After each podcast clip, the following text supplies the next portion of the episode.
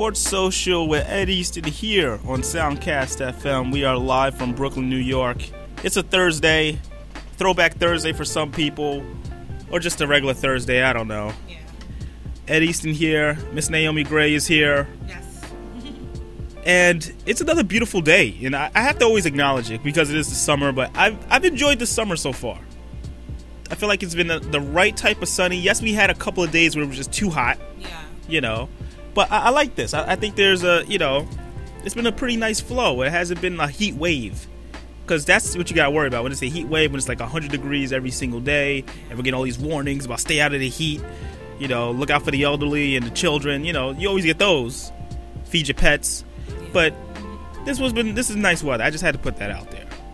Also, what I got to put out there is the fact that we have a very different type of show because we're in that weird time of sports where there aren't really big hot button issues out there. Now we have a hot button issue that deals with WNBA, but it doesn't necessarily deal with what happens on the court.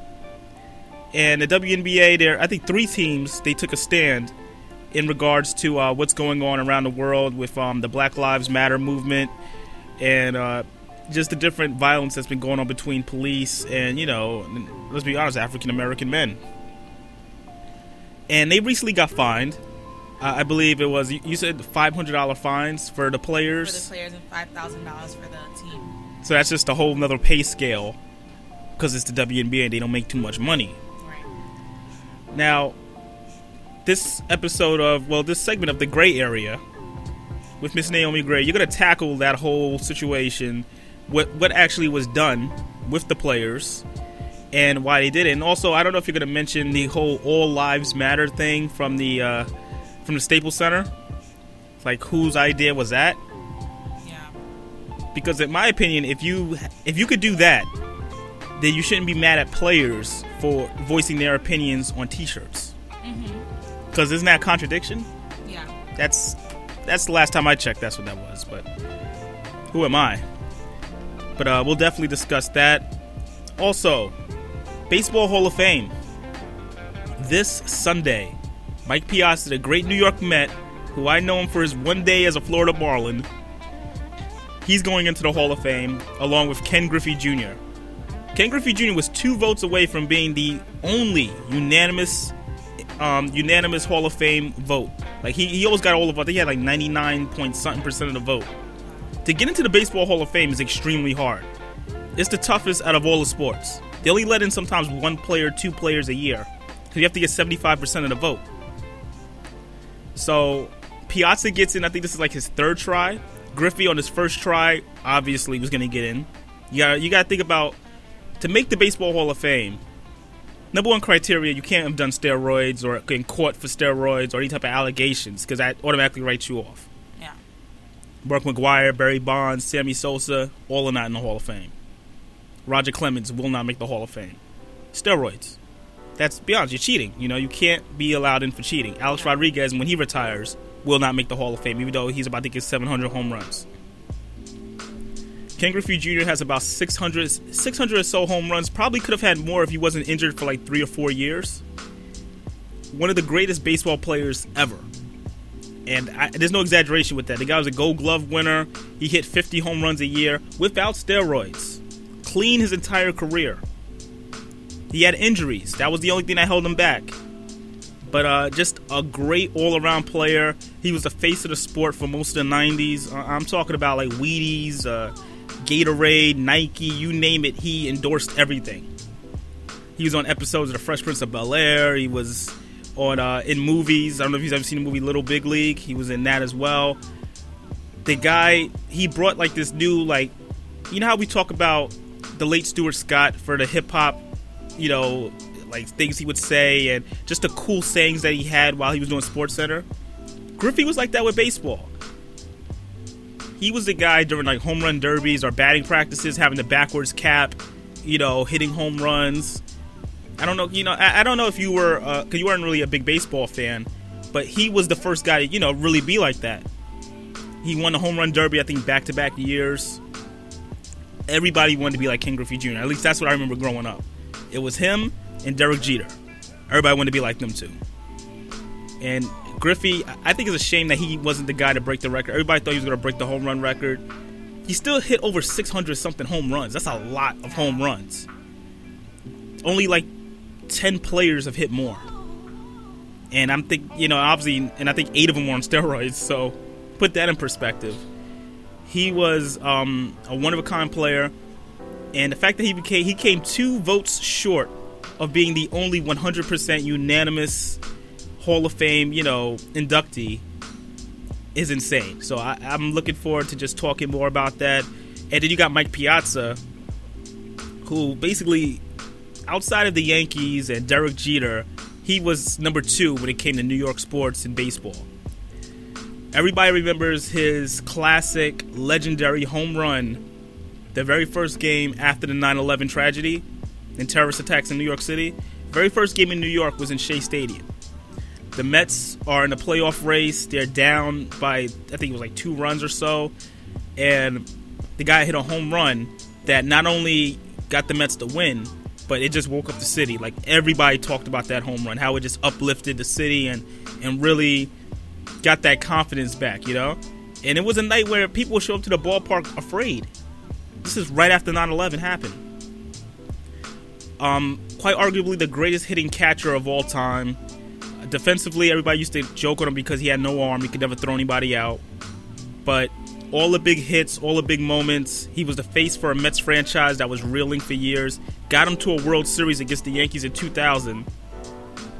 Obviously, they lost, but uh, he was the guy, and, and it's just funny to me how he started his career with the Dodgers and and you know he got traded to the Mets in that weird way. But yeah, he's gonna forever be known as a Met, and he's gonna go into the Hall of Fame as a Met, even though he spent like six years with the Dodgers. It's just these are like the two best guys to go into the Hall of Fame. I was this close from going this year. I thought about it, but I changed my mind. I'm definitely going for Jeter. When Jeter goes in four years, I'm making a trip up to Cooperstown and I'm going. But um, Ken Griffey Jr., one of my favorite players. It, it, it, for me, it was always him or Jeter. But uh, I'm just happy that he's going in, Piazza going in as well for all the Mets fans that will be crowding Cooperstown because a Met is finally going into the Hall of Fame. You know, it's been a while for those guys. So it's definitely a big deal.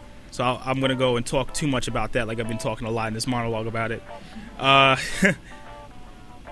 also, Odell Beckham in the NFL. He had more more things to say about his good friend Josh Norman. He talks about how Norman he made Norman relevant with the whole fighting situation he had in that Carolina Panthers game. I, I think he should just leave it alone, but we'll discuss more about that. Also, Jeff Gordon, the Rainbow Warrior Jeff Gordon, just retired from NASCAR late last year, is going to now suit up again in an injury replacement role for Dale Earnhardt Jr who's um, out with a concussion for two weeks. They're gonna have Gordon fill in for two weeks, so he's coming out of retirement to race in somebody else's car. You know, it's different because we're so used to Jeff Gordon in the number 24 car. He'll be in Earnhardt's car, and everybody in NASCAR. That's a big deal. I know for us who may not be huge NASCAR fans, it's like okay, so another guy driving another guy's car. Jeff Gordon is the equivalent for, especially for his time. I say he was like the equivalent to being I don't know, Hakeem Olajuwon was in the NBA. In terms of a champion amongst all these other greats, he raced against Earnhardt Jr., raced against his father, ra- raced against everybody. One of the greatest, uh, I think he was like a four-time champion, and he just retired last year. Was actually in the um, in the announcing booth. He's been calling races the entire year this year, and now he's just going to be like, all right, well, I'm going to fill in and race these two races until Earnhardt Jr. comes back. So we're gonna discuss some other famous comebacks. Uh, I'm pretty sure we'll talk about another guy who used to wear 23 then turns to 45, which then turned back to 23. But you know who I'm talking about, so we'll probably bring him up as well. And one more thing that I'm actually going to handle right now. Winifred, I think it was Winifred Fernandez, right? That's the name. Better known on the internet as Volley Bae is the volleyball player for the uh, Dominican Republic national team that's going to be going to Rio in the Olympics. She's not making headlines because of her talent right now, it seems like. It is because she is beautiful. Yes, she's a beautiful woman, but now it's 100% because of her looks. They everyone seems to have found this picture of her like laying down and you know her well, her butt is, is sticking out and she's automatically become a sensation that was trending at one point on the internet. Now, my thought is okay, she is a beautiful woman, but how sick are we if we are over sexualizing this woman and she's an athlete playing for her country's honor, you know, basically trying to go out there and win a gold medal, and we're, we're basically breaking her down to be a sexual object. And this is not something that's new. It's it's just that I, I just find it really weird that we are paying more attention to this woman. We don't even know her stats. We don't know how good she is. We, we don't know anything. Only because of how she looks. But yet we, you know, we constantly want all these these equal rights and and, and we talk a big game about oh man, like, you know, everybody needs to matter. Um, we need to to really be conscientious of what we say and what we do. This became such a thing. Like we I think we had Prison Bae not too long ago. You know, there was a guy version and a girl version. Oh, really? Yeah, there was both. There was two versions of it. But now we do it with the volleyball player from the Dominican Republic. And I seen the comments, you know, some girls like were tweeting about it, some guys were tweeting about it. Obviously say they would marry her, all these things, you know the usual. I even saw some girls say like, "Oh, well she's not really Dominican." What? this is really happening? M- My point is all of this is being said, but yet no one said one thing about this girl's talent. I looked at every comment. It was about a thousand of them. Not one thing about her her talent. All I know is she's volley bae. That's it. I, I just think that we we got to do better. And I am putting this on men and, and and a little bit on women as well, because there were some women that were encouraging the situation too. There are women out there now that are confused, and I'm talking about younger girls that are looking at this like, all right, if I'm going to get the attention like that, let me look good, let me, you know, over sexualize myself as well, which should not be that should not be the case. I go back to the Breanna Stewart ESPY speech and how she said, you know, there's no exposure and the WNBA deserves more, and we just talk about the $500 fine. It's because of situations like this. You're forcing them to say, okay, if you're gonna, if you want exposure, you got to be sexy. You got to have this. You got to be trying to um, put yourself out there and reveal yourself more. I think that's extremely offensive. And I'm not a woman, and, and I feel like it's offensive. Nothing. It, it, it seems like this situation is never to get better because where's the outrage? I would like to actually see this, and I'm not trying to, you know, put it out there in terms of forcing people to do it, but I would like to see a women's team or even both teams, like let's say the WNBA, all players come out with shirts that say, you know, talk about these situations because this isn't talked about enough either. Being over sexualized, being forced to say you got to look a certain way. It's, I think it sucks. We're not seeing these women's talent. We're not seeing the talent of the women that we're talking about here. People know who Skylar Diggins is because she's beautiful. She's talented player, very talented. But if you would talk to like a regular person on the street, show a picture of her, and they'll be like, "Oh yeah, that's that's Skylar Diggins." I'm like, "Oh, how much? How many points did she average last year?" Did you know she was injured last year? Like, you know, they won't know. So I just wanted to put that in the air because I, yes, it's fun to have fun on the internet and talk about these things, but you don't know who you're affecting and who's seeing this. There's a lot of young girls out there on the internet that will see this, and automatically, and even this girl and her family, they're seeing this. I don't know how she's taking it personally, but it's like she's playing in the Olympics. This isn't like she's a pushover that can't play the game. She's in the Olympics. And yet we're thinking more about what she's wearing and what she looks like. I don't know. I'm off my soapbox right now. I just wanted to put that out there. If you have thoughts, 516-900-2278. Was that was that too much, or was no, that just was just the right amount? Just the right amount. I went over time a little bit, but it's cool. just wanted to make sure I got that out there because I was like, you know, I, I get it. She's beautiful, but pay attention to what she's about. Yeah. That's that's it. Just just saying that. but with that being said, we're gonna step aside, take a break. You're listening to Sports Social with Ed Easton here on Soundcast FM.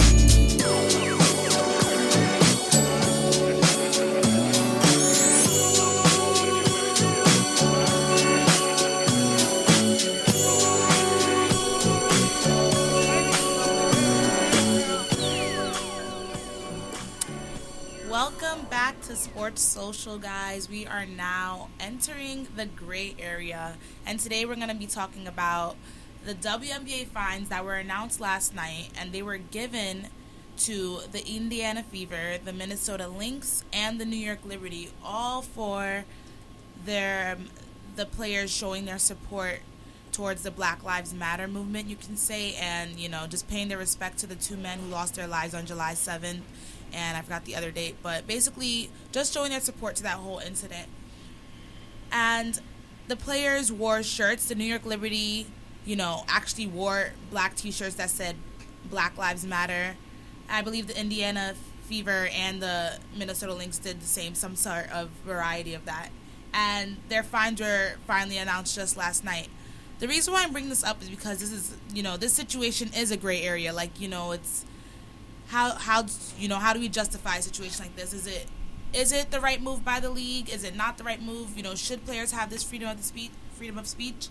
And I have mixed feelings about it as well. You know, it was an issue that really kind of shook the world up because it's just a consistent situation that happens too often. So, you know, we as the fans say we need to start seeing players speak up and show their support, you know, because they have a platform to do this. But then when they do do this, they get penalized for it. So it's kind of a reason why you probably don't see a lot of athletes, you know, bring it up on that type of platform, you know, as, you know, at games and stuff. So some teams, you know, found ways to compromise, you know, and probably use their social media to send their support or other ways, you know, not regarding, you know, changing their uniforms up. The Liberty actually came to a compromise that they will not wear the Black Lives Matter t-shirts, but they will continue to wear black t-shirts that do have the Adidas logo on it. So that was their compromise and I believe they will not get fined anymore since they came to that compromise with the league. Um, the Minnesota Lynx said that they won't they won't do anything to their uniform, but they will find another platform to support.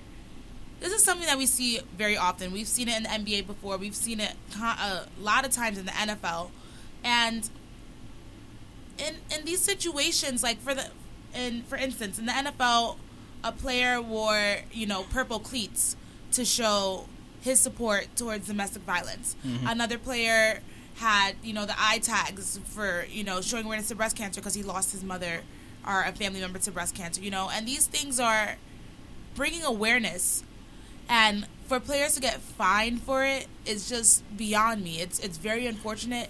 But then I look at you know I try to look at the league's view of seeing this as you know they have they have fans, they have ticket holders, and people that they want to please. And you know, when it comes to you know supporting breast cancer and domestic violence, I don't see how that would you know how they need to remain neutral. You know, those are those are real core situations that you know awareness should be brought to. I understand the sticky situation when it comes to the whole Black Lives Matter because there's that argument that you know Black Lives Matter versus All Lives Matter, and which is complete nonsense to me. I, I speak out about how I find that completely you know stupid that there's even an argument with that, and I guess you know some people do take offense to that. You know, hashtag Black Lives Matter. So that's probably why the league does not want players to associate themselves with that. And it's just it's just messed up because they're trying to deliver a message. You know, this is how they truly feel. It doesn't matter what their skin color is. They just want to represent the fact that black lives do matter. And what's funny to me is that we had you brought up earlier the LA Sparks who mm-hmm. had all lives matter across their um you know like their their little board in the arena. And that I was completely thrown off by that cuz it's yeah. like you know you they made I don't know who was in charge of doing that. It was a bad move. Bottom line, there exactly. was no reason to do that. There's there's there's not a good history with that hashtag All Lives Matter. No, it's one of those like it's it's kind of like a clap back at the Black Lives Matter. It is. So, in a wake of a situation where two black men lost lost their lives, why are you putting All Lives Matter? You know what I mean? Why are you why are you doing that? It's that you could have totally went without doing that at all extremely irresponsible. That's the number one way to look at it because it's it's it's ridiculous the fact that we're talking about this in 2016 where people don't understand what people are talking about. Like you see all these Black Lives Matter protests. How do you not understand what what the the fight is about? Because all lives matter. Putting that up there just says I don't know what's going on, but I want to be involved. that means you don't understand why people are saying this. Why these even- violent this violence is only affecting the black. It's only affecting black lives. For me, the, saying putting the All Lives Matter hashtag isn't saying I don't know what's going on. It says I know exactly what's going on, and you, you African Americans or people who are supporting Black Lives Matter are playing the victim role. That's how I take it as. It's like it's like, oh, you guys are just concerned about yourself. What? It's not just only black people aren't the only people in the world who matter. Everybody matters. Hmm. You know, it's like it's like god forbid a family member of mine you know dying and i'm saying oh my god you know i can't believe this i'm so sad about this somebody commenting oh well my mother died two years ago you know or something Yeah, like, it's you know what it's i mean a, it's, like, a, it's a clapback. it's, a clapback Yeah, it's, it's like just completely taking away from what the hashtag means the what it's support Mm-hmm. it's support to the african american community it's support to the people who lost their lives do this i understand that cops shouldn't be losing their lives and i'm completely I agree. I'm It should completely against that. Yeah. That's like I do understand everybody's life matter. Nobody should nobody should lose their life over anything pointless. But it's the fact that I can't even count on my fingers how many people have lo- how many black men, black people lost their lives due to this violence with cops. hmm And that's what that's what some players and some teams, you know, wanted to show their support for. hmm Them getting fined has nothing to do with you know the league being racist or anything or any of that. It has to do with their uniform policy, and it's just sh- with all the situations and all the things that have been going on in different leagues, like domestic violence, the whole Ray Rice situation. Yeah. You know, and then you know, breast cancer is something that all leagues support. You know, the NFL supports breast cancer in October, and then you know the NBA has their time. Everybody has. So it's like, why can't they just do that? Well, this is why. It's because remember all these play all these teams are owned most most of them are are white owners. Let's be real. Black Lives Matter is a con- for a lot of them is very controversial because a lot of people, like you said, how you just explained it, do not understand what it means. They see it as being more of a radical group that's trying to attack white people and cops. That's the way they're looking at it now. Yeah. That's the picture they're trying to paint. Right. So if you're one of those owners that obviously you're making millions of dollars, you own teams, you don't want to see that. You don't want to see players for a team that you own representing something that could be attacking what you're about. True. But what I'm trying to get in is the whole uniform policy. How, you know, players It's- don't have that freedom. And maybe the league should look into lifting some rules and giving players, you know, the allowance to. I'm trying to look past the whole Black Lives Matter situation. I think it's now. also, but this is something that's been going on forever. Like you, if you hold the whole Adidas, think Adidas is the uh, official uniform, right for them. It's about the money because Adidas is paid for that type of advertisement. Yeah, I know. That's why. No, I understand that, but I'm saying when they want to bring awareness, it doesn't have anything to do with like if they still have the brand, you know. But if I'm talking about like the NFL player who had like you know find a cure for cancer on his his eye things, what does that have to do with any brand? You know what I mean? But they will allow you to do it if obviously they they supply you with the with the um the material and stuff like that. If they supply you with the eye marks that says find a cure, then cool, you won't get fined. But if you make it upon yourself, then you're gonna get fined for it. Right. But I'm just saying, like, in ways that are building awareness, I feel like the rules should be lifted semi in some type of sort of way, some compromise mm-hmm. where they could use their platform on the big stage at the games Right. to bring awareness. I like I said, I understand Black Lives Matter being a completely controversial situation. That's why I kind of don't fault the league for finding them. But the league didn't fault them because it literally said Black Lives Matter. They they faulted them. I mean, they fined them because it was a uniform situation. Right. So that's that's the real issue, the uniform situation. Will the players still, you know, voice their their opinion on Black Lives Matter? Yeah, of course they will, because they're able to do that. So I like the fact that they still, you know, could use their platform in that way. They just we just can't, as fans our supporters, expect to see it on a main stage like at games, mm-hmm. and players take that big leap. And it's unfortunate because that's that's something powerful to see. Another issue I feel like I feel like players from the LA Sparks, nobody really confronted the fact that they did the whole All Lives Matter thing. Right.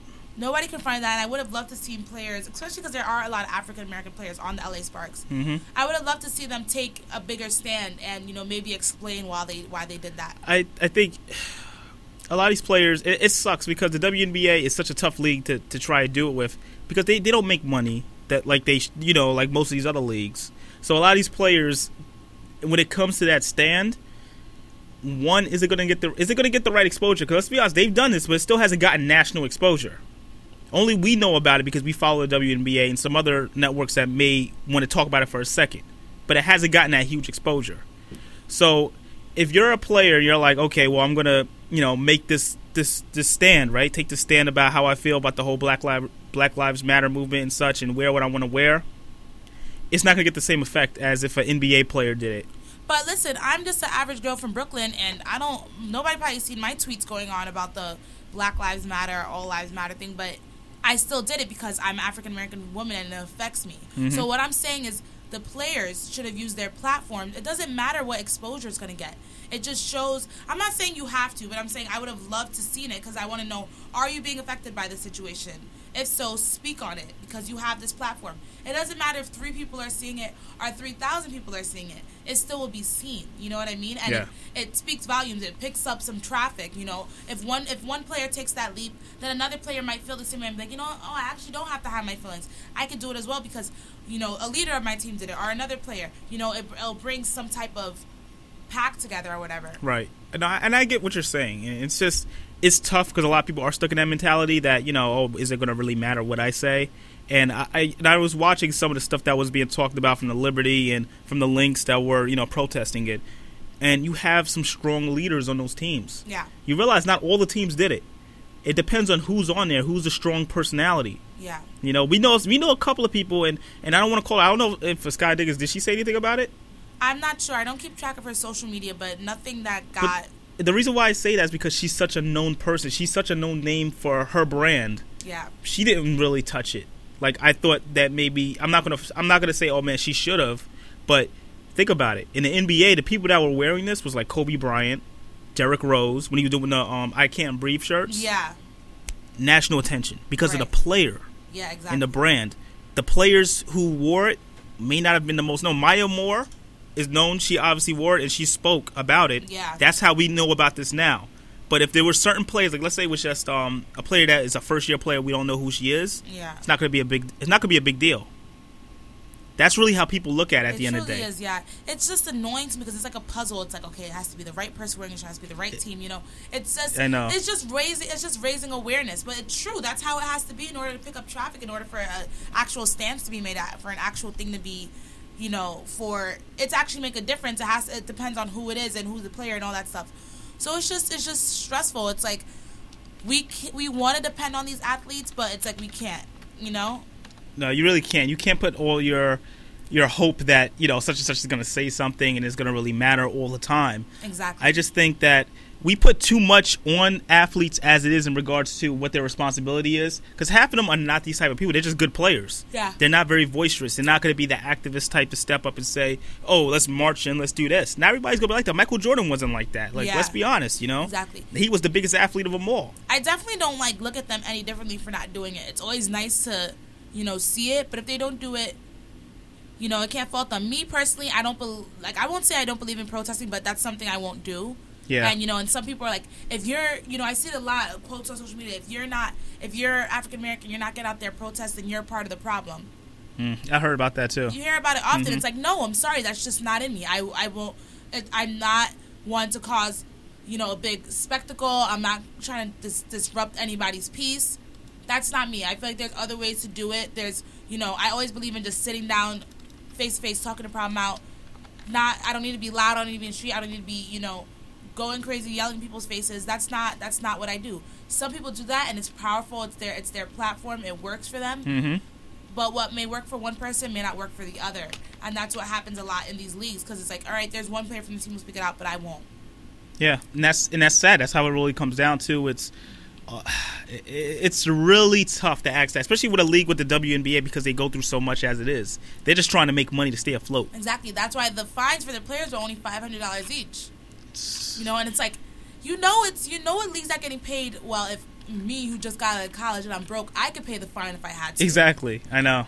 You know what I mean? It's so terrible. It's like it says a lot compared to the twenty five hundred dollar fines players get in the NBA or wherever, you know, or five thousand dollar fines they get in the NFL for doing that. You know, it's it's crazy. It's terrible.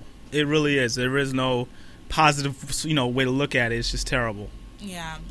It's a, it's a sticky situation, but I still, you know, I do like that t- teams like the Liberty decided to compromise and still wear black shirts and you know still keep that thing going because they could have easily just been like, all right, whatever, fine, we'll go back to our regular wars, but they kept it going because they believe in it. You see, the players have, you know, Alton Sterling's name, Alton Sterling's name written on their their sneakers or you know Mhm. pieces of their clothing. Like you still see that, and it's it's a beautiful thing to do that, and it's it's good for their families as well to know that these people I've never met before, but you know still have some type of platform, still have some type of attention, are out there representing you know my family member's life. You know, it's it's it's a beautiful thing, but we can't see it from everybody. We're not going to expect it from everybody.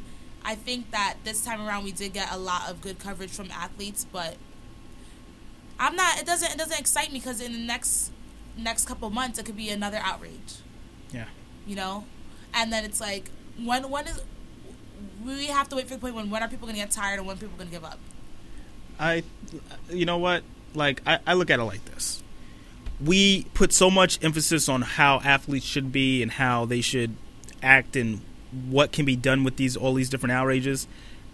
This has been going on from the beginning of time. We saw the whole stance that Carmelo, Chris Paul, and LeBron did at the ESPYS, you know, D Wade, and you see there's an attempt to make it happen. But we do live in a world that is just not everybody's unified. Not everybody is on the same page. Yeah.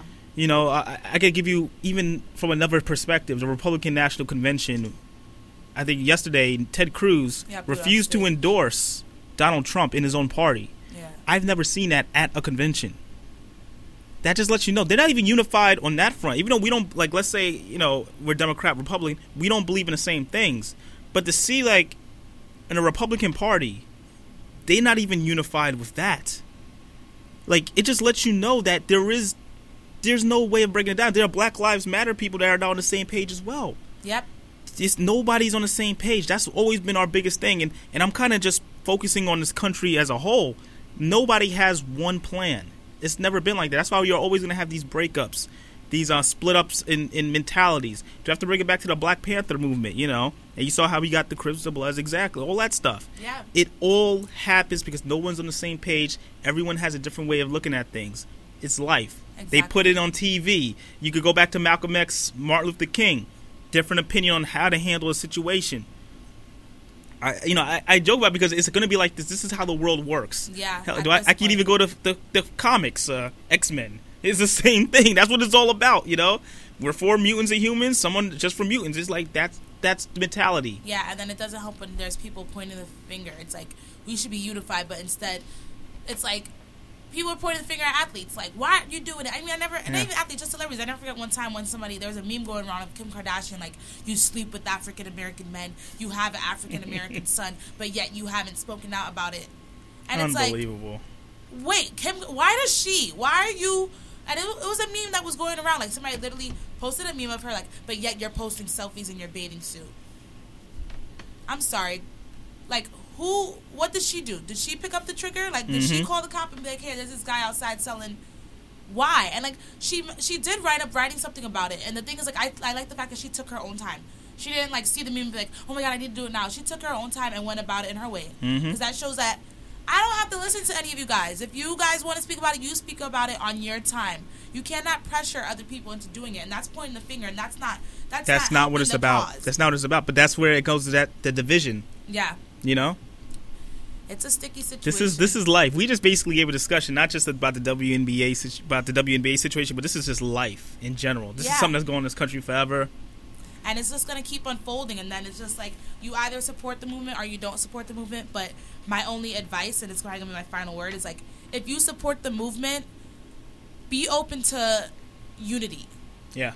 be open to letting people go you know go at their own pace do do their own way of doing things as long as they're supporting it. Mm-hmm. that's that's all i could say. You can't point the finger because you're taking away you're showing the hate that you're you're yelling about. You're adding to the hate. You have to it's all about uni- unity. Will we get that one day? Who knows? But if you support a cause be open to the mind of unifying the situation as well. I 100% agree. And that wraps up another segment of the gray area. with Miss Naomi Gray. Just keeps getting deeper and deeper, y'all. Yeah. That's what it's all about. Life lessons. Life lessons every time you tune in. So keep keep tuning in every time. This is Sports Social with Ed Easton here on Soundcast FM.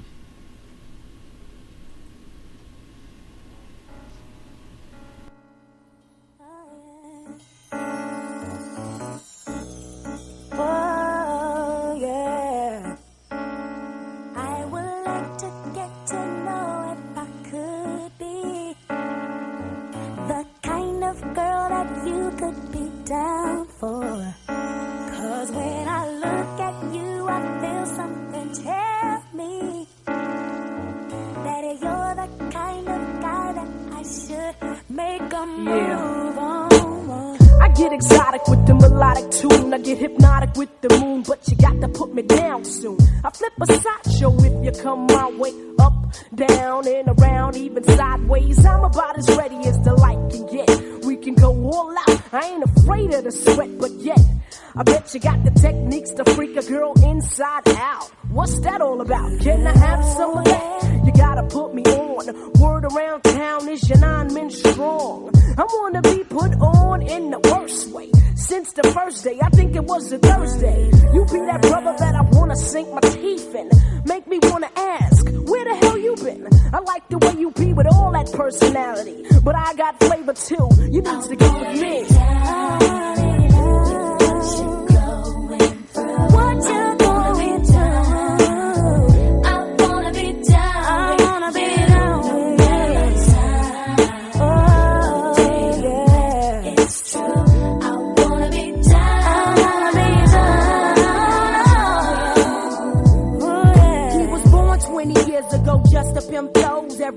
Clothes. Look at the cut coupons.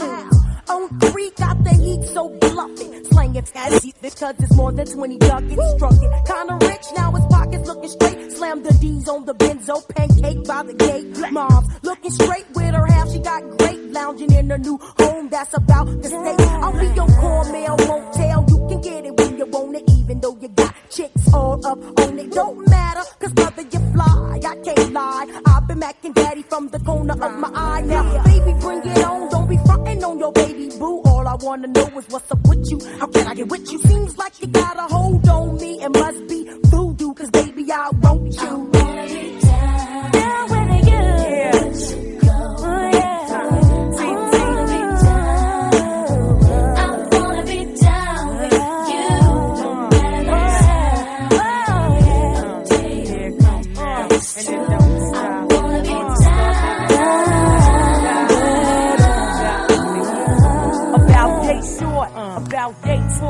About so big, uh-huh. about so small, about this length, uh-huh. about this width, uh-huh. about this flow, about this gift.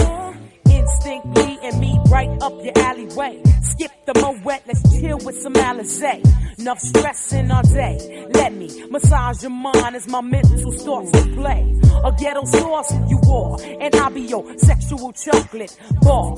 And I gotta keep strong for the cause, and you gotta keep strong for the tours. Brother, man, and me, damn the family. What else could we be with no one understands us but we? You were the first to tame me. Uh, big teeth. I'm out.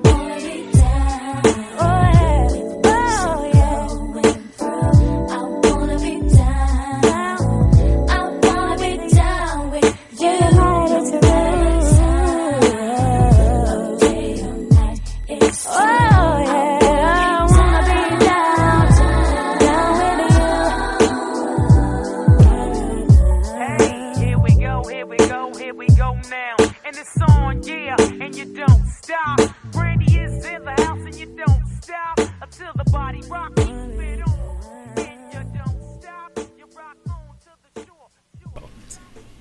And we're back, Sports Social Eddie to here on Soundcast FM. We just had a nice, very, uh, how can I say, we, we are turning into that type of show we are like a mixture of politics and sports now. Because we went in on uh, your recent segment of the gray area, Yeah. and you know it's it's something to really discuss. And I don't know if this is a good transition into like fighting and such, but Odell Beckham Jr. fighting with Josh Norman still. This fight will never end. I don't know if there's ever going to be a kumbaya moment between the two.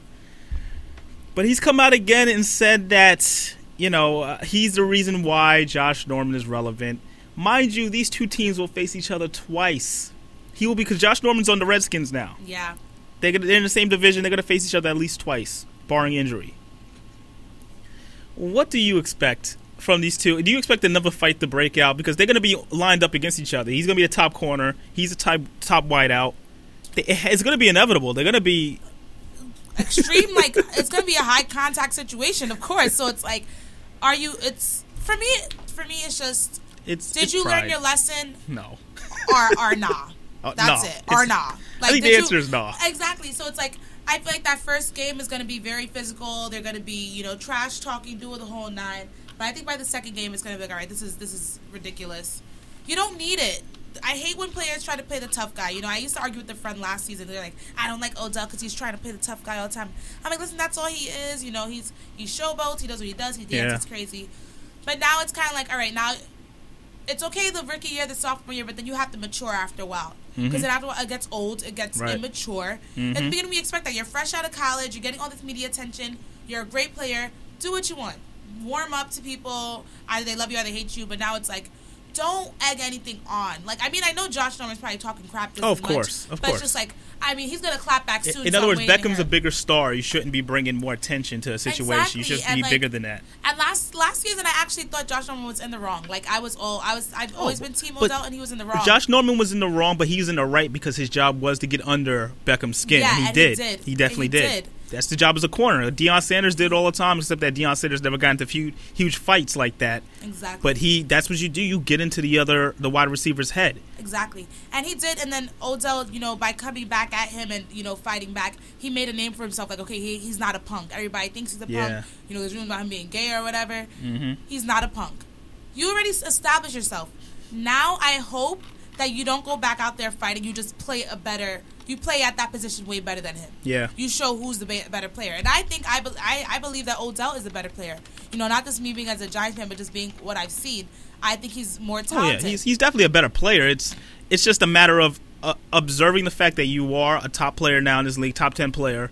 You've got to carry yourself in that manner. Exactly. Like, You know, don't ruin that for And yourself. I Don't- think it's going to make life a lot easier from having Victor Cruz healthy. I don't know if you saw the highlights. Um, well, Victor Cruz has been practicing. Yeah. He put up on his um, Instagram a Yeah. video of him making cuts, no problem. He says he's not in any pain anymore. Exactly. Having a healthy Victor Cruz, a guy that's a could be a mentor. Remember, Victor Cruz won a Super Bowl. He was the reason why they won that Super Bowl in 2011 I remember. the guy is now is going to be the leader in a sense. He's going to have that mentality of talking to a guy like Beckham, keep him on the right path because Exactly. Cruz. Let's be honest, he's trying to make his way back up to where he was. Yeah. he knows how to be at the top. Everybody loves you. Then all of a sudden you get hurt and everybody forgets about you. Yeah. He'll explain that to Beckham and he'll mature. That's what I think. That's what it is. That's what I'm hoping for too. Because like I said, the talent's there. I don't. I always hate when you know their talents are blurred out by all the shenanigans and the storyline. I love me a good rivalry, but Mm-hmm. take it out in the game in the right way. Oh, Prove yeah. you're better. Let's see some good football. Good Let's see football. some good action. I don't want to see you know somebody's face guard getting pulled to the ground. You know you guys going back and forth like like cats and whatnot. I don't need to see that. Especially when you're paying good money for these games. Oh It's yeah, like- it's it's expensive. It's too expensive. I'm going to try to go to at least two games this year. So Yeah, we're working that out. I got to first now. I got to measure it out because I got Knicks games. It's, it's a lot going on. All right, Yeah. so you got to earn my money, Odell. Right. Um, you got that situation, and I was talking about earlier uh, Jeff Gordon coming out of retirement to uh, race. This got me thinking. Who do you feel like if you had to name like three former players three. two, yeah, three or two or three that came back out of retirement that you feel like should have like they they succeeded like their whole whatever they were trying to prove they succeeded in proving their point. I'm gonna I'm gonna have to be so basic by saying Okay. first number one Magic Johnson, Okay, two Jordan. I have two to be basic. Okay, I have to because Magic Johnson, you know, the AIDS and yeah, and it's like you know, like at first growing up, I always heard about it, but then just like to really think about what he did, like dealing with players not wanting to be, Yeah. you know, in the same locker room with him, to like not want to be showered up do to you, be. do you know how crazy it was? And I'm sorry to cut you off because he was um he retired in '91. Yeah, at the end, the beginning of the, the 92 season, 91, 92 season. So he missed that year. He played in the All Star game that year. Yeah, I was gonna gonna get to come. that, yeah. He was going to come back that following year.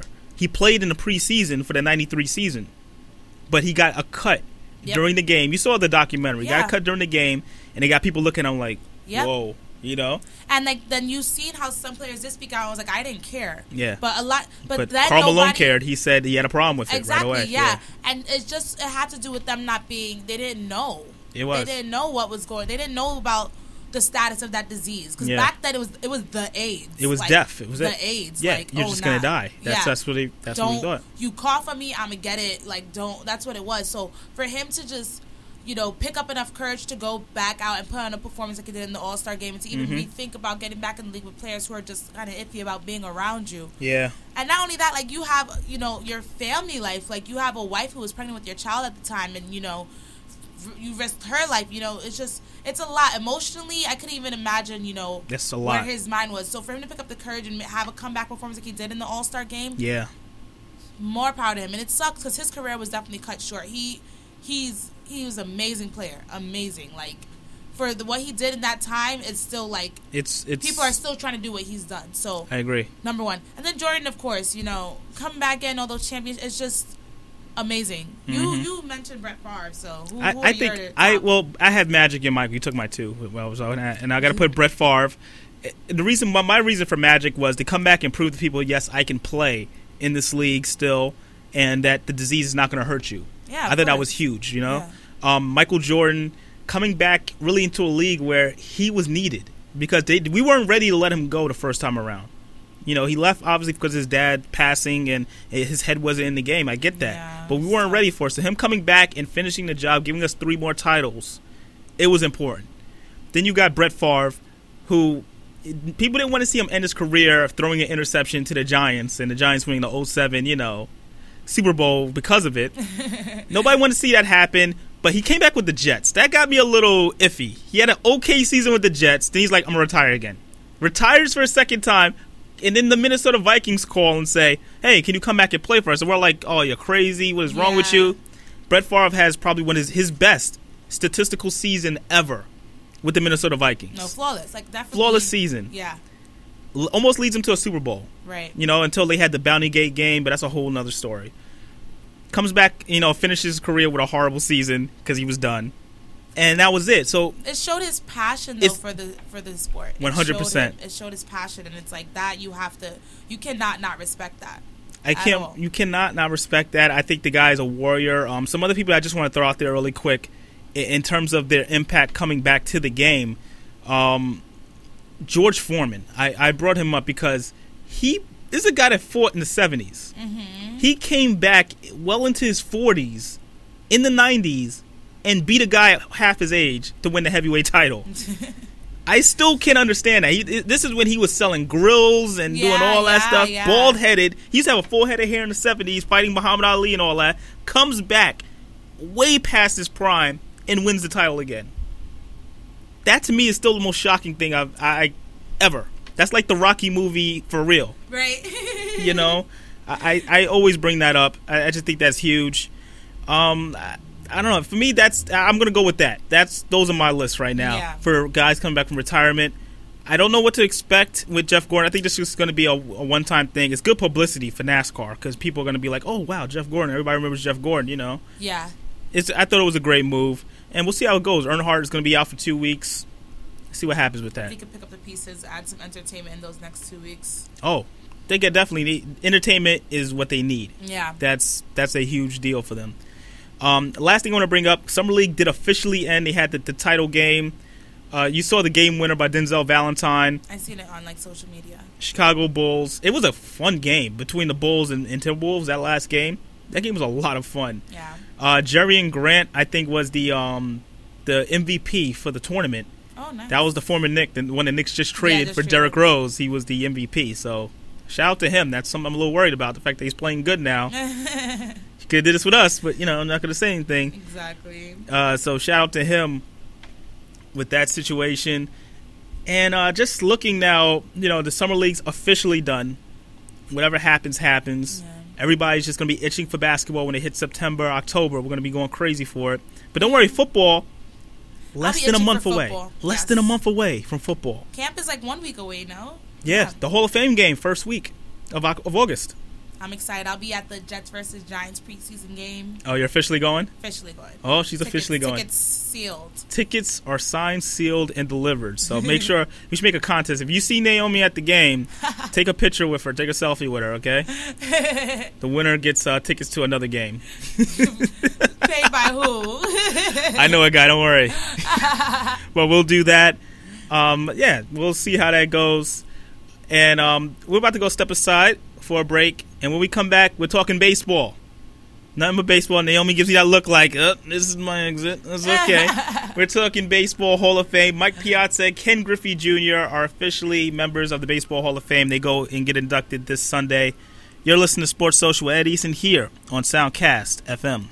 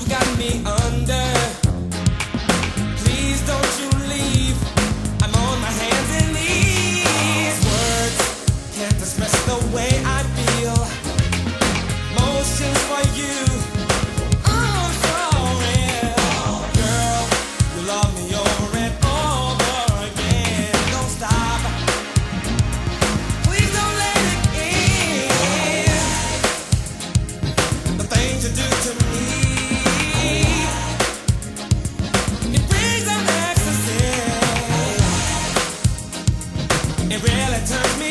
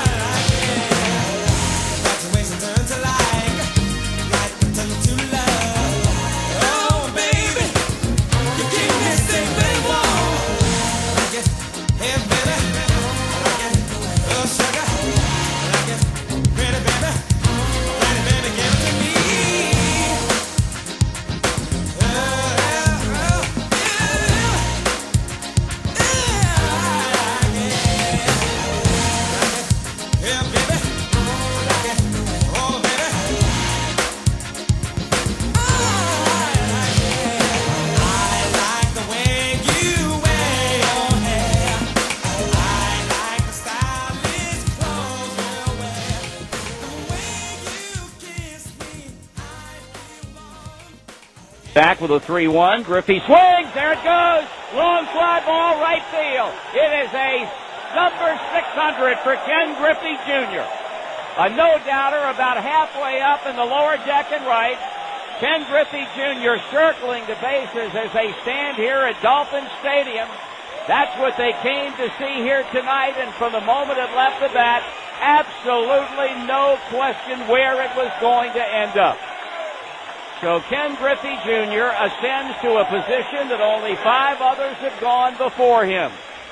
Barry Bonds, Hank Aaron, Babe Ruth, Willie Mays, Sammy Sosa, and put Ken Griffey Jr. in that group right there of those who in the great history of this game of Major League Baseball have reached the 600 home run mark.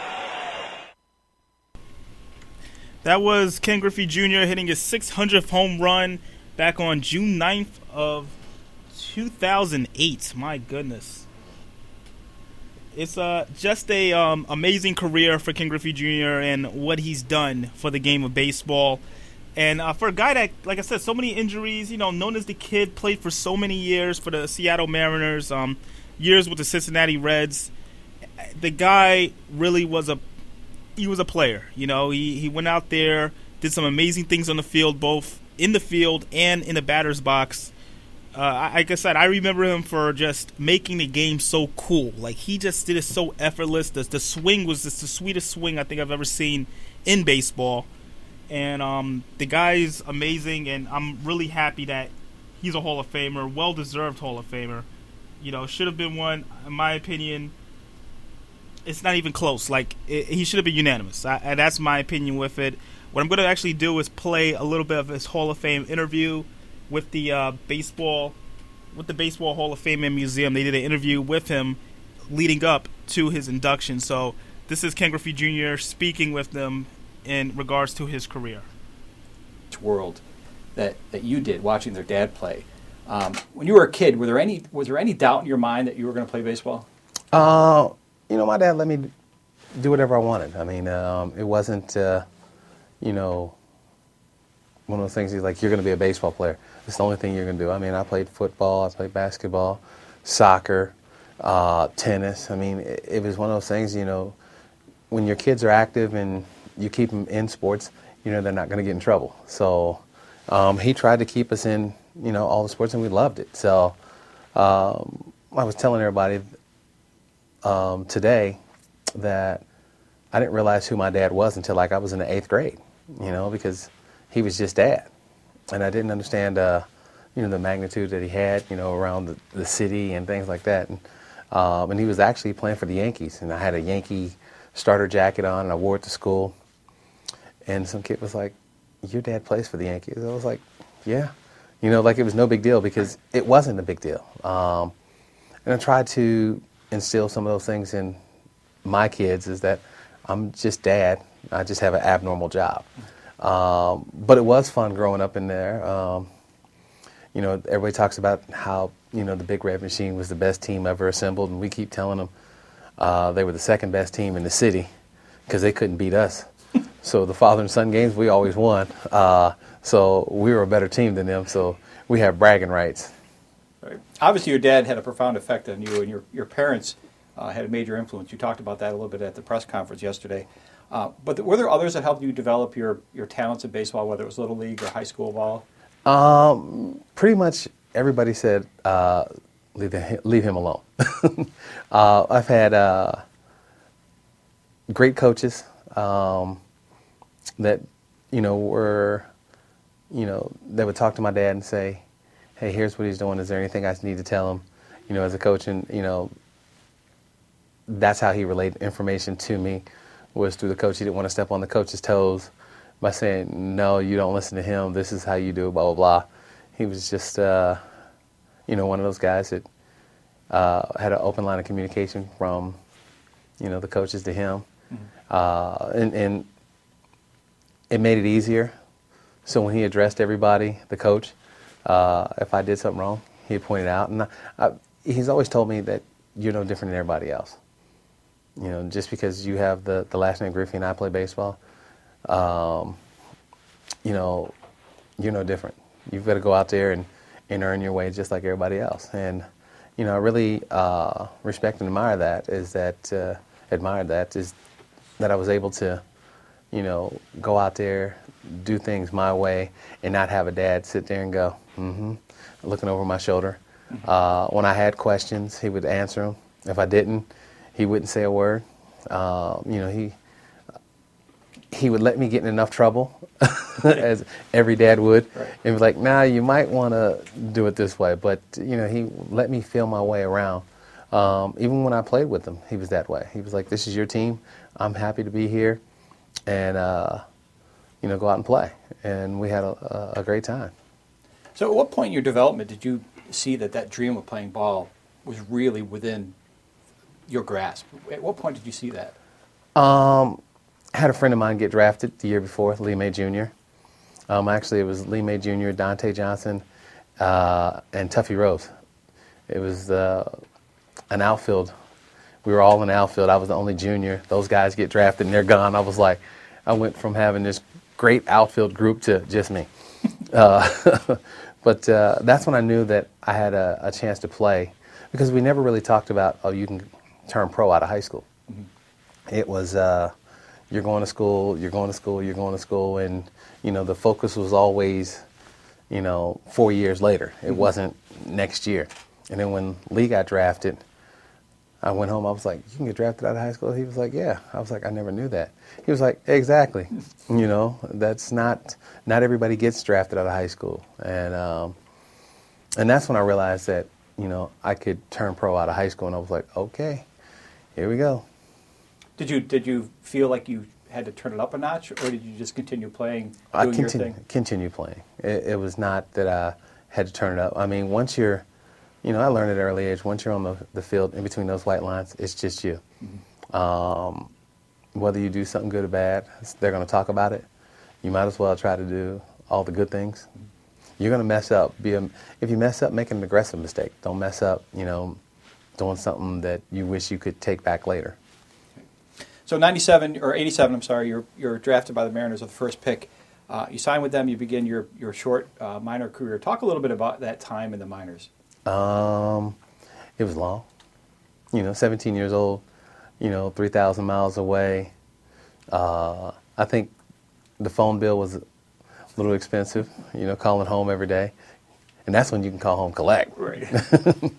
So, uh, uh, you know, just learning how to do things. You know, you don't have your mom and dad right there to say uh, no. You know, you had to figure things out.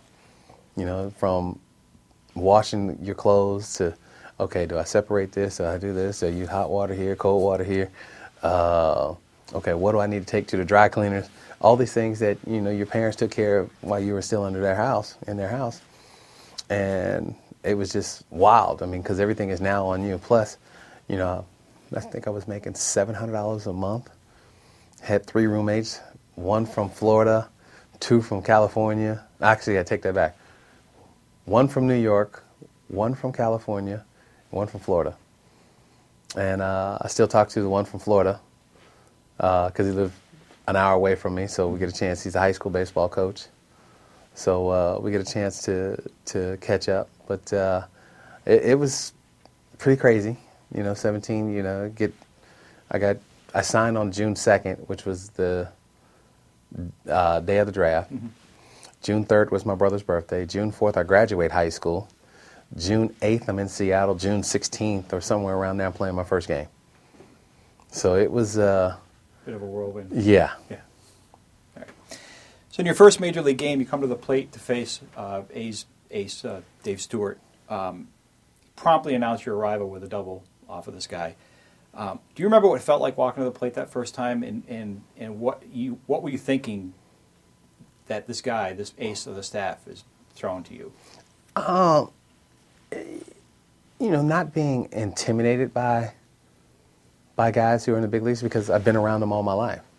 I think that was the, the biggest thing. Even though you have the the butterflies of you know this is your first at bat. You know, it, it's nothing. It's not new, but it's new. And uh, went up there. You know, took the first pitch, and then I was like, all right, we can start swinging now and uh, he happened to throw something I could hit and hit it left center and you know, got the second, looked at the third base coach like I always do, gave him, you know, just one out and and um, kept it moving. So I didn't try to overthink, you know, my, my plate appearance. It was just like, you know, this is a normal thing. I've done it so many times. Let's just keep keep going. Okay. Uh, you share a connection with another legendary Hall of Famer. Um, you're born in the same town as Stan Musial, born on his birthday. Your grandfather played ball with him. That's an incredible coincidence. Does that, you think about that at all? Uh, yeah. Um, you know, the times that I go into St. Louis, uh, Stan would come in and he'd be, you know, he'd, I'd, you'd have to pass their locker room and he'd be sitting there and be like, I've been waiting on you. uh, and, you know, he, he was one of those guys that you look forward to, to seeing. Um, upbeat, he would tell me stories about my grandfather. Um, he told me that my grandfather was the greatest athlete he's ever played with. Um, I didn't really know my grandfather. So listen to him talk about it like, okay, all right. I finally get, you know, uh, I got a picture of him and Stan when they were in high school. So it was uh, kind of crazy. You know, I got a chance to talk to him about, you know, life growing up in, in Donora. Uh, I started school in Pennsylvania and then moved to Cincinnati. Uh, finished out high school there, but just having those ties and having, you know, somebody that, okay, he played, he's a Hall of Famer. I was born on the same day, same town, a few years apart. but for him to come in there and take time out to tell me about my grandfather, like I said, who I've never really had a conversation with him, uh, was pretty cool. So this summer, uh, your plaque is going to hang in the Hall of Fame gallery alongside the likes of Babe Ruth and Henry Aaron and Stan Musial. Um, you forever, from this point on, be referred to as Hall of Famer Ken Griffey Jr. Quite gotten your head around that yet? Uh, no. Tried a couple things at the house. It didn't seem to work. You know, wanted my, my kids to call me Emperor. it didn't fly. uh, you know, but uh, no, it, it really hasn't. I mean, the last couple days have been just a, a whirlwind. I mean, uh, you know, from the call to the next morning flying here, doing the press conference, doing this, doing that, uh, the stock exchange. Uh, then I'm gonna get on the plane after this and fly to Seattle to do another press conference. So it's uh, pretty, pretty cool. Uh, a lot of fun.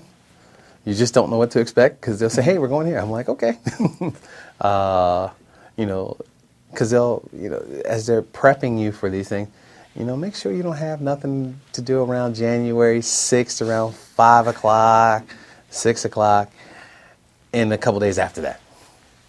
And, you know, now uh, that I have kids and, you know, they're looking at stuff and they're asking me questions, because Trey was young, but Tevin's 13, so he's like, oh, so you did all that?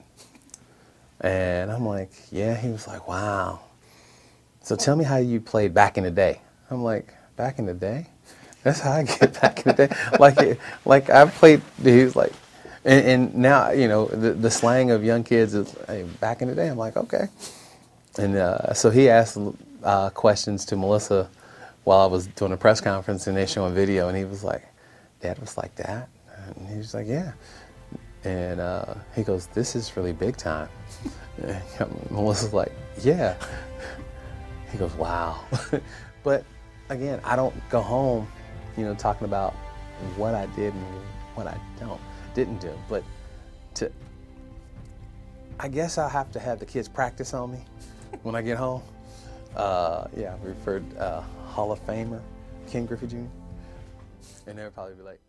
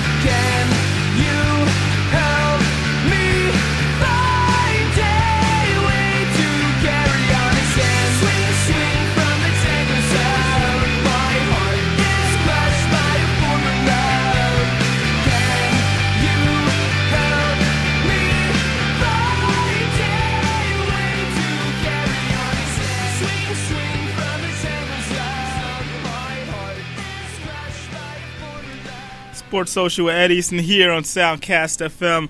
Once again, we're going through the Hall of Famers and just the different Hall of Famers that you know are going in. It's basically Mike Piazza and Ken Griffey Jr. for the uh, Baseball Hall of Fame this Sunday, and uh, just listening to their interviews that they did with the uh, Baseball Hall of Fame itself, right when they found out they were going to be inducted. Just a uh, like I said, two remarkable careers, and uh, to see the way it's played out so far has been crazy. And for all us local, Yan- well, not really Yankee fans, Mets fans, I should say. I'm not a Mets fan. I'm not going to claim it, but uh, you have to be proud of this moment to get a guy like Mike Piazza, especially a guy that supplied a great baseball moment like this. Lopez wants it away. And it's hit deep to left center. Andruw Jones on the run. This one has a chance. Home run! Mike Piazza and the Mets lead 3 to 2.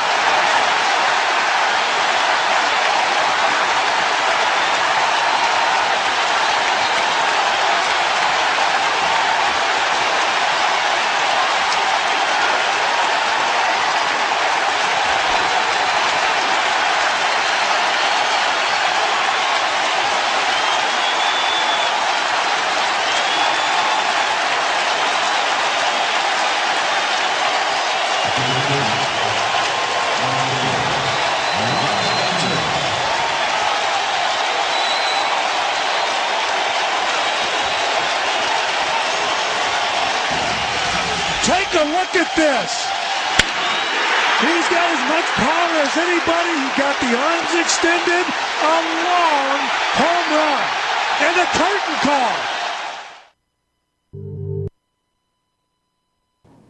Well, I grew up watching the great Phillies teams of the 70s. Um, I can name most of the guys, you know, Bob Boone, Tim McCarver, Willie Montañez, Dave Cash, Larry Bowa, Schmitty, Greg Luzinski, uh, Gary Maddox, Bake McBride, you know, so they, they, and they had some really good pitching too. So those teams were fun. And as a kid growing up, going to the vet was, uh, was really where I learned to appreciate the game and really want to try to become a major leaguer.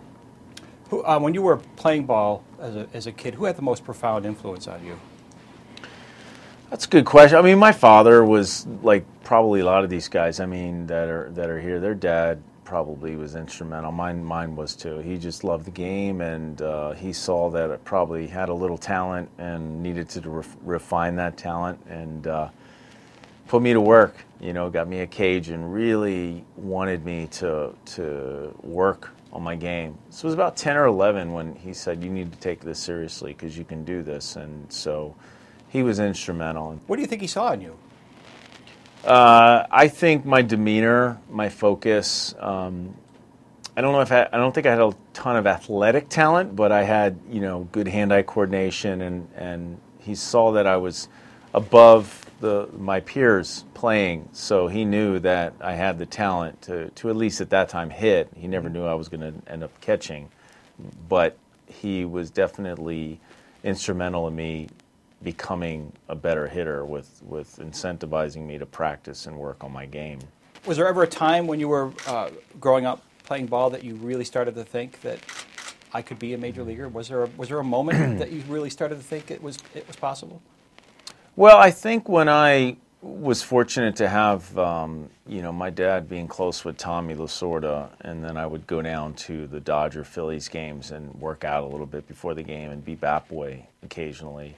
Um, I would hit on the field with, with some of the, the bench guys early, Mhm. and uh, I was hitting the ball pretty hard. And at the time, I felt like I could do this. I mean, I'm not, I wasn't hitting the ball too too much uh, lighter than they were at that time. So, um, but I worked, you know, and I and I believed in myself and and had setbacks, you know, because I didn't really have a true position.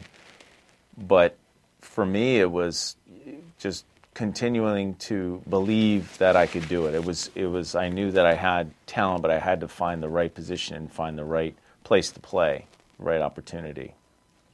When I had uh, signed with the Dodgers, they drafted me because of my bat, more or less. But when I had signed, they said, you know, we had just signed Eric Karros and Henry Rodriguez and a couple other really good first basemen. They said, you're definitely not going to play first base, so you better figure it out. And that's when Tommy and my father and me, we kind of put our heads together and figured we better start catching. That was the that was the the, the best way possible way for me to possibly make the big leagues was to catch. Like you said, you drafted in '88. Next season, you're playing low A ball in Salem, Oregon. Mhm. Um, talk about those early days in the minors.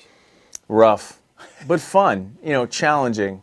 Uh, not a lot of money. You know, I lived with three guys, um, and uh, it was just us against the world in a way. I mean, you, it was bottom of the of the food chain when it comes to, to baseball. But that to me is the the perseverance part, and that's the part that. Uh, as much as it's frustrating at times, it's also a lot of fun. But we worked hard and we tried to get better and, and we learned about being a teammate and learned about uh, you know having to, to persevere and, and playing hurt and you know taking care of yourself and, and that's that's the ultimate litmus test. I mean that's what I love about baseball is you know most guys have to go come up from the bottom up and and really um, work their way through it. at least for me that was that was the way that I really got to appreciate you know becoming a big leaguer. So you played a few games with the Dodgers at the end of the uh, '92 season. The following season, your first uh, full uh, year with the club, um, arguably the best season ever by a rookie catcher. Um, talk about that first full season in LA and what it meant to you to be the starting catcher for that team. Well, I was fortunate as Tommy being manager because you know they had a great catcher, Mike Scioscia, who was there and a mainstay of the team for many years, and and Tommy and and the general manager made the collective decision to not bring him back because they felt that being a veteran staff, pitching staff, that it would have been tough for me to to to play because if he was in the background, um, it would have been if I struggled. You know, we want Mike Scioscia to catch. We don't want Mike to catch. So they decided not to bring him back, uh, and the pitchers knew that it was going to be me. And I came up with the veteran staff. I mean, Orel Hershiser, Kevin Gross, Tom Candiotti, Roger McDowell, Jim Gott, um, some really quality major league pitchers on that staff. So I had to learn very quickly what it was about to catch and, and call a good game. Ramon Martinez, Pedro's brother. Mhm. So um, did, that was that was really imperative that I needed to to focus on catching, and they needed to know that that was my priority, even though I knew I had to hit, but they they knew I had to catch as well. So it was it was important, and I learned a lot. I was going to ask that, that, that pitching staff um, what it must have been like for you. Was it a little intimidating being the guy behind the plate with that staff? Yes, it was, and it was uh, also in a way. Everyone had their own personality. I mean, Orel was more patient with me in the beginning. He was like working with me, whereas Kevin Gross was a little bit more like, you know, get it right, kid. And and he was fun to play and, and play with and catch for. You know, obviously Tom Candiotti had a knuckleball. So I mean, here I am, never caught a knuckleball in my life, and I'm catching one of the best knuckleballers in, arguably in the history of the game. He was tough to catch. So, you know, we played that year too. You know, the Giants who had 103 wins and Mhm. didn't make the playoffs. So yeah, it was right from the frying pan into the fire. It was it was a trial by fire. It was it was a very fun year for me. Gave me a lot of confidence as well. You know, after I, I started swinging the bat well Mhm. that season, I was like, you know, I could hit in this league and I could hit with anybody. So that that gave me the confidence that, that helped me have a, a successful career. So May of '98, through 37 games in the season, Dodgers trade you to uh, the Marlins, who then a few days later trade you to the Mets.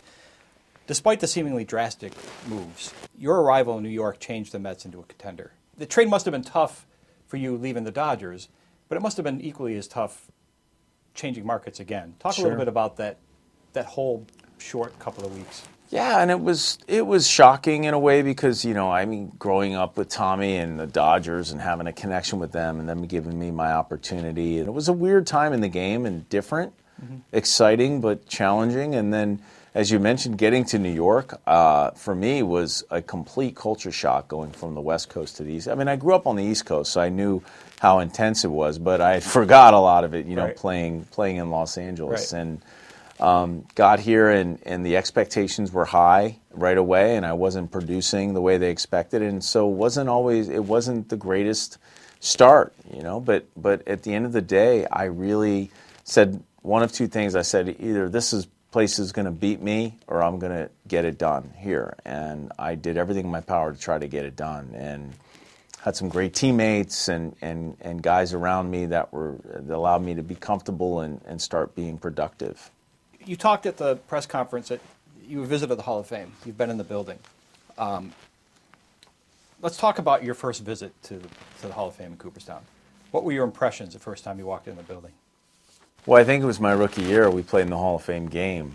Played Cleveland, I believe, and it was in the morning, the day of the game, and they opened the hall for us to go in there as players, um, just to look around. Obviously, without the public coming in, because it was Hall of Fame weekend, so there was a lot of people in town. And uh, I got to tell you, I mean, it was it was great. I mean, I as a player, you just you dream of it, you hear of it, you know where it is, and you know who's in there. And then when you finally get there, it's kind of like, for me, I guess maybe as a Catholic going to to Rome for the first time, so it's a mini kind of Rome going, you know, as a baseball player. So it's it's sort of like being at St. Peter's, you know, as a Catholic going to Cooperstown as a as a ball player. Uh, Wednesday evening, your phone rings. Uh, you hear the voice of Jack O'Connell on the other end, and he's telling you that you've just been elected to the Baseball Hall of Fame. Um, what are your first thoughts in that moment?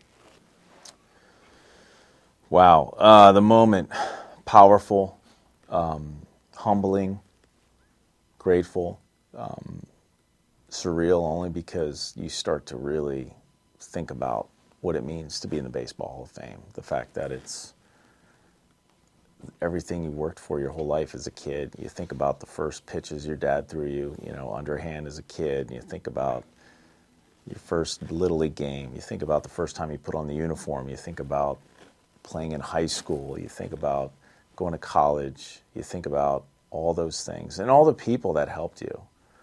I mean, I remember the first day of Little League, you know, and the guy rallying us around saying, okay, run to the position you want to play. And at that time, I was a pitcher, so I ran to the pitcher's mound. He goes, "Hey, don't go to the pitcher's mound. Don't worry about who's pitching when you get to your team." So then I went to third base and played some third base. So I mean, you know, that that to me is it's this whole sort of panorama of, of your life in the game and how special the game is and how much it is given given me. And now this is just wow. I mean, the the, the true honor of of in, in, in a story, in a sense, that realizing that, that dreams can come true, and that if you do do the right things and work hard and stay focused and believing in yourself and try to overcome adversity, you can you can achieve. You can you can anything is possible. That was Mike Piazza talking uh, to the Baseball Hall of Fame about his induction and just a little bit about his career. Just the uh, the guy meant so much to the Mets. You know, obviously after the trade, like he was saying and he talks about his upbringing. Two great guys. We got two Class X going into the Hall of Fame this weekend. What can you expect? This is uh, this is what baseball is really all about for two players like this to go in. Uh, with that being said, we're gonna wrap up today's show. We'll be back on Monday, so enjoy your weekend, everyone, and uh, just be safe. This is Sports Social with Ed Easton here on Soundcast FM. Signing off.